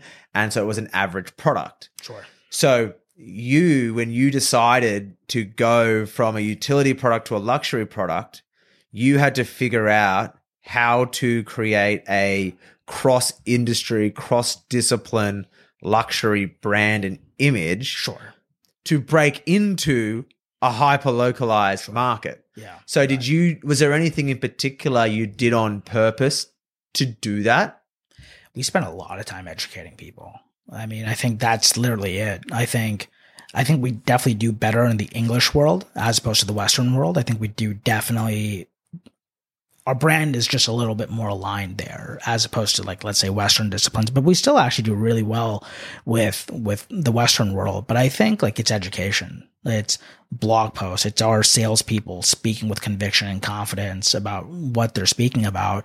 And it's taking a deep rooted interest again. Like I, th- I think people just need to care more as like, as basic as that sounds, yeah. they have to give a shit. Yeah. Like it's part of my French. Like there's I'll give you one example which just floored me is that we were we're working on this insane thoroughbred farm right now in New York in upstate New York and this guy is getting his barn built by this one builder and this guy is this builder is a pretty well-known builder and they're getting all their stall products sourced from this company that we com- we don't really compete with but they're in our space um we know for a fact that their product if our product costs $100 their product costs $45 right. When you're buying it. Yeah. This barn builder was selling it at 102 and then this client of ours looks at our branding and is like, I can't afford you guys. You guys are too expensive.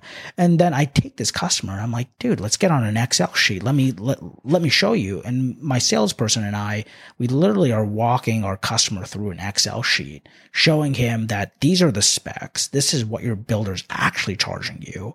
And these are the, the materials. This is where and and lo and behold, we're doing all 40 or we're doing we're starting with the first phase. We're doing three sets of barn doors and 24 stalls and whatever else. Uh, but it's education. Yeah. Right. And it's people like our firm. And it's, yes, it's incentivized that I want to win that business. But it's secondly, it's showing you you're getting a far superior, like a far superior product. And that's not just just subjective. It's the steel that they're using. It's the thickness. It's the it's the galvanization. It's it's it's crazy. And I was like, you're literally about to pay a hundred k for a Honda Accord, right? yeah. Why do you think that is? Because that seems like such a common practice. It's like ever. It's almost like the narrative has already been told, and so it's easy for the people whomever. This not just this farm, but it happens in pretty much every industry where they hear about something and that and maybe American Stalls seems like the expensive option, so they wouldn't be able to afford it. And then whatever the story is about the other company having a, a better product at a cheaper rate, it's never really questioned, right? So I wonder how much of it is the fact that like in the equestrian industry, breaking even is is good. And there's little even though it's an industry with a lot of wealth, that the actual business to business level, and we're talking like really well, well established facilities are also very business money conscious, right? Because they don't have all the crazy luxury cash to throw around. and I almost wonder it's just like because the because the equestrian industry is so profitless on the micro business level is is when you and when the three of us look at a clothing brand and we spend a hundred dollars for a pair of let's say just workout pants as opposed to 20 bucks. We're paying that $100 because there's a little bit better fabric and longevity to the product. And we know that ROI, right? And we likely have the disposable means to do that. But when you're, I, I almost wonder if it's like an equestrian business just doesn't have the cash flow, even though they want that longevity, or maybe they don't even know about the longevity comparison, like I just mentioned. Maybe they don't even know about it to start with. And that's what we try to fix that education gap. But I almost wonder if a lot of it is just the economics of the industry. Uh, yeah, absolutely. So one of the things you touched on that I want to hit home on is um, this idea of like walking the client through the spreadsheet. So for our listeners out there, a lot of people in the equine industry, they grow up riding horses. They then work as a, they work in a stable doing whatever. Yeah. They learn the ropes almost like it's almost like a non-official apprenticeship, right? That's Yeah. a working student. So, Yeah, exactly. Yeah. Yeah. And then you basically develop the confidence. You start with helping out the person you're studying under, and then you develop the confidence and a couple. You get your first client, and then you start your own business, and then you just go from there. So a lot of them never ever experience working in corporate, right? Working And- for like a oh yeah a corporate entity with yeah. They, And- with a they they need to make some profit right. Well, it's not just that. It's that when you work in uh, corporate sales, actually, a lot of people don't work in corporate sales. A lot Yeah. of people who go into sales in corporate in the corporate world do. But when you work in corporate sales, you start to get into a different type of selling, which is called consultative sales. yeah. Right. And consultative sales is not like when people use the word sales, everyone thinks sales is like a Used a- a used car salesman just talking at you, just trying to get it's you one to of the do best it, right? professions. Yeah. Yeah. If Whereas Selling that panda and that Honda. yeah, left and exactly. and and if you look at the horse world now, right, that's pretty much what the majority of sales is. Like it's you got people are just throwing money at like a banner ad in a magazine that's just like, you know, come to my boarding barn or come to my business or buy my apparel clothings. And Yeah. even if you think about Instagram and Facebook and stuff, it's all just direct old sales where it's like one way, I'm Yeah. going to put something out and hope that you buy it. Buy it, yeah. But when you get to the corporate world, you go through a thing called consultative sales, which is you walk into a boardroom because the person you're trying to sell to has invited you in because you have told them that you can solve their problem. Right. And then for an hour plus, you have like a deck on a screen or you have a technology demonstration Yep. and you walk through how your technology or how your company is going to solve their problem. That's and the it's- big thing is solving the problem Yeah, and understanding the their problem, yeah. landscape. and the conversation isn't one way. It often starts with like, "So, what are your problems?" Yeah. No, Like, if, if anything, I was always told in my tech sales background that if I'm doing most of the talking, that I'm not doing a good job. Like Yeah. they should be telling me what they need, what their problems are, what their goals are, etc. And then I help them through that. And like you said, when you- sometimes you have to say no. Sometimes maybe Yeah. it's not a good fit. You probably will be a good fit. That's why you're in the room. But being able to have that discussion versus just call up a number. I mean, Yeah. my goodness, I was just thinking about um Sammy kind of hit on this where people just post ads Yeah. in these antiquated platforms and just hope that people come to them and know Yeah. about them and they're all struggling to differentiate themselves but and as you had said you need to you need to care Yeah, so care. the Yeah. blogs the education the outreach Yep. the the you know consultative sale There's so much noise in today's world is that you have to like do something that's going to provide so much value that helps you cut through that noise, right? And like the cons- the consultative sales part. And again, I like I, I like I I'll try to keep this sweet, but like sales process. Let's say you have a 20 stall barn you want to like redo with us, right? What kind of horses do you have? Like what are okay, you're building a 20 stall barn, you have 20 horses. What are their behaviors like? What do they get along with each other? Oh no, you have three horses that freaking hate each other. Okay, we're to accordingly build like a you know, partition that separates them. Do you do your horses have arthritis or do they have you know whatever sort of previous injuries? Okay, th- these are some flooring options to consider and and just a whole slew of okay this is your barn structure. Okay this is really not going to look good right here. Like you have vertical lines like just being very consultative right? And then working with them in terms of having honest conversations of like i understand you're you don't have a million dollars to spend on this barn. What can we do to get you what you need to and have that that two-way conversation right? And it's funny like you you mentioned that Jen about like the instagram stuff. You can have a really pretty instagram page but do zero in revenue Yeah. and when you reach out to a company on instagram what's backing that company is the people. It's the conviction. It's the confidence. It's the integrity. And i think maybe that i don't know like i just think like that's maybe something which it's not just an equine industry thing. It's a very much just everybody thing. Like i'm helping my mom start her like new uh like really meditation based product company and stuff. And that's one thing which i've had to tell my mom is like she has so much value to bring to this world but you need to not just get into the business of oh let's just sell like incense oil burners or whatever. It has to be what value are you adding to, the, to them right? So. Yeah, absolutely. And you know, not that not that consultative sales is designed to do this and it might sound a bit disingenuous, but if you're thinking about it from the perspective of, you know, you're running a business and you've got to make money, yeah if you can get the client to sit down and talk you through their problem Yeah. and then you talk through with them how you're going to solve it and take them through the process and then at the end give them a price yeah and explain why it's that price they will be like yep that makes sense. And the price is no longer about you're trying to screw me you're trying to rip me off. The price is about i understand why that is the price.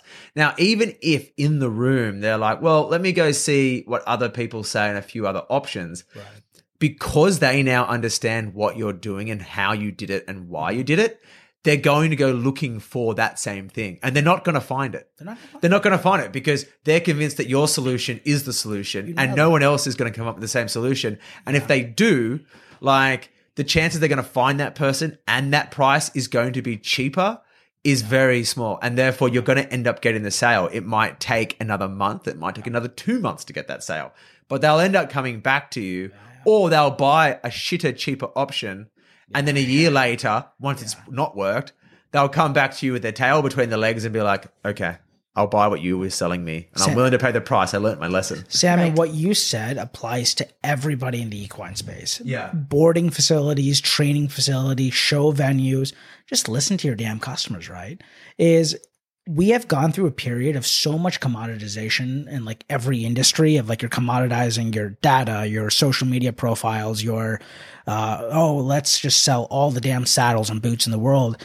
I think we're getting to the point of like we you have to go towards hyper personalization Yeah. to an extent that you are comfortable with and that you have the bandwidth to achieve.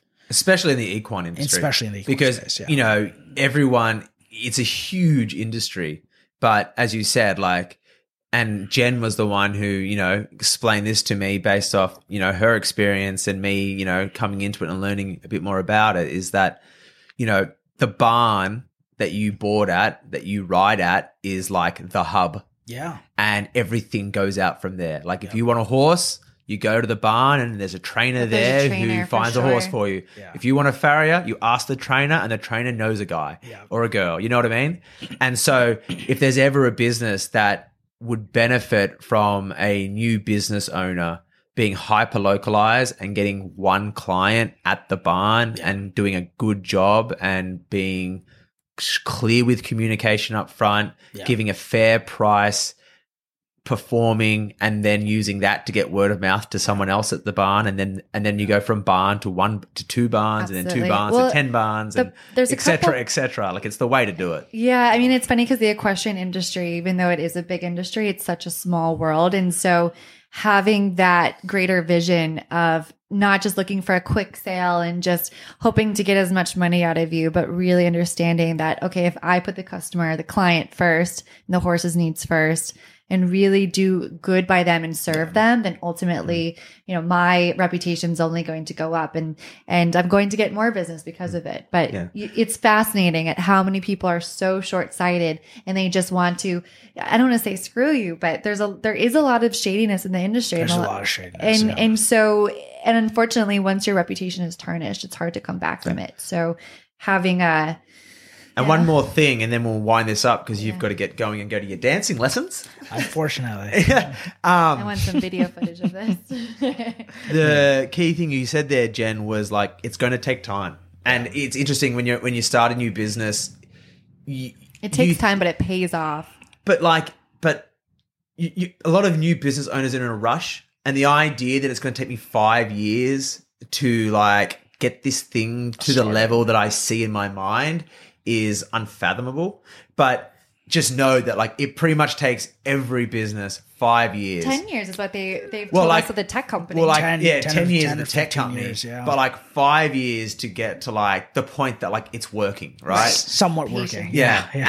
And and the, the the biggest advice you can give someone who's starting a new business is like embrace that. Like Yeah. rather than being stressed by the fact that it's not working right now, be take relax in knowing Yeah. that you got a five year runway and you, everyone goes through the same process and it's going to take five years and you'll get there and you'll get there. One client will turn into two clients, will turn into four clients, well, will and, turn the, into and the people who clients. are too short-sighted ultimately i mean like i said the mm. reputation can be tarnished Yeah. so it's it's too short-sighted thinking and we haven't got time to touch on it. this today, but like if you know it's going to take five years, then start acting like it's a five year business plan And I and, and I and almost planning for five year business plan. and I almost wonder if there needs to be more mentorship in, in the industry. Absolutely. Like, I think that again, I can't speak for it because I actually like outside of what we do in the equine space, I actually really don't understand. I don't know like the feed companies and and that whole business model all that well.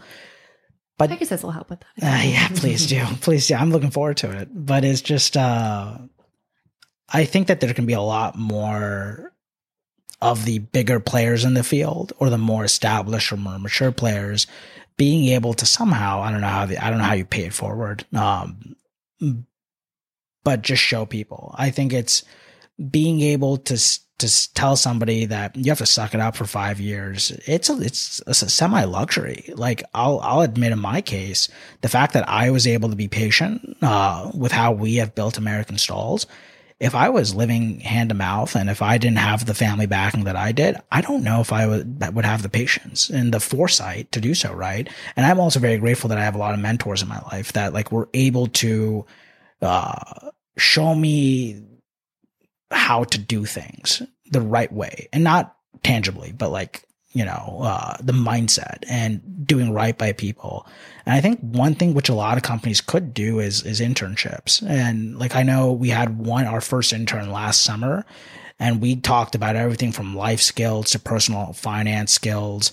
Uh, helped her actually set up a Roth IRA, I think, and some other like savings accounts. Is like, how do you give this younger generation? It's funny because we're like like below thirty five, so we're like Yeah. but like, how do you provide these like like late teens to early twenties sort of you know guys and gals like the infrastructure and systems almost and the right way of thinking about finances doing right by people how to even create a business do you create an llc just just general mentorship through internship maybe or I love that. Instead so- of just printing the papers and whatnot. Exactly. like Exactly. The typical internship stereotype. exactly so and so just very quickly on that point um and like on that note so th- th- a bit of a controversial opinion but there are, i mean the equestrian world is in many ways um behind the rest of the professional world right? The industry isn't as professionally and business mature. Like there's a lot of money passing hands but there's a lot of money passing hands in in a bad way so that lots of people are broken just breaking even. Sure. so there there does need to be internships and mentorships, but also I would say like be very careful in who you pick yes because you don't Yeah, want to yeah. get the wrong mentor or the wrong Correct. internship that's going to teach you all the bad practices. correct yeah Um, But I also think a lot of those interns will pick a position because of the money, not necessarily all those the values and the skill sets. most people don't pick on based on the values i think which is just crazy because Yeah. I've actually seen a lot. I mean, now I'm of course I'm on social media a lot more promoting Pegasus, but I've seen a lot of topics come up where people, especially like younger, right as you said, Yeah. late teens, early twenties, are up in arms about these unpaid or low paying internship opportunities. But my counter is if you are at a place like American Yeah. Stalls where you are gaining such a, incredible experience, not only with the business but also Yeah. personal finance, etc., being able to just grow in all regards. I mean, that you can't put a price tag on that. You can, yeah. But I think again, I mean, to Sam's point, right? Like, majority of your companies are not going to do that, and it's just like it's uh, it, it it's really just what companies are going to take the time to invest in their people, right? Yeah. and it and then what what people? I mean, even in my friends, I see like guys who are in private equity or consultants or healthcare sale or whatever like everybody's just going after the next dollar it's just a, it's a mindset change of just like what am i doing to build myself in my 20s or teens or whatever or early 30s or whatever so that way you know there's i'm doing good work in my mm-hmm. 40s and 50s and Yeah. That's one thing that's missing from the equestrian world is that the grand majority of small business owners in the equestrian world, if you think about your business having two sides, one is the customer service, right, Right. which we talked about today, which is the actual job of training the horse or building the barn. Yep. That's the delivery of what you do. And most people spend all their time on that. Yeah. When really you've got to spend at least 50% of your time worrying about the other side was how am I building a business? on the business yeah How am I building a business? How am I building marketing? How am I building customer base? How am I building a sales cycle? How am I building a social content strategy? How am I building staff? Yeah. Like all that stuff needs to go hand in hand. Sure. And it's when you, and you've got to like actively learn that by reading books, listen to podcasts, finding business mentors, etc. And when you marry those two, and by the way, that's the fun part. Yeah, when you that's the fun marry those two, Exactly. that's when you'll I think uh, yeah, a lot of these equestrians will break out of this cycle of just running around after their clients and breaking even. yeah absolutely. I feel like we're going to need a part two because there's so much good stuff yeah to no, unlock. this was yeah, this was so much fun Agreed. i really enjoyed it All right. Well, thanks very much for coming in. yeah i great appreciate to see you, guys. Yash. And before we go, do you just want to tell everyone where they can find your company, your social media handles, all that sort of stuff? Yeah, you won't find us in any print advertisements. Uh, we, you know, we're, we're, we're all over the web. So, uh, AmericanStalls.com and American Stalls just on Twitter, Facebook, Instagram, Pinterest. Just at American Stalls. At American Stalls. Everywhere. You've got a Pinterest page. We have a Pinterest. Ooh, I'm gonna Sick. follow that. I Yeah, love yeah. American Stalls' Instagram because it is Yeah. the most exquisite designs, and I just I, I love that you're actually working on them too. Like those are your projects. It's not just oh this random image that came across my feed. I can text Yash and be like, holy shit, this incredible. Well, I Like, just, uh, I will live in this barn myself. I'll show you. I'll show you guys some barn doors that we just finished. Up. I just got photos from uh from somebody, so I'll send you. I'll show you guys some behind the scenes. But it's it's Oh, fun. okay. We do a lot of yeah. If you want to follow us on, I think Instagram is the best place. Like where we do a lot of behind the scenes and show people the behind what happens behind closed doors in our manufacturing and stuff like that. So Super Awesome. cool. Sounds great. All right. Well, Thanks, well uh, thanks, for coming in.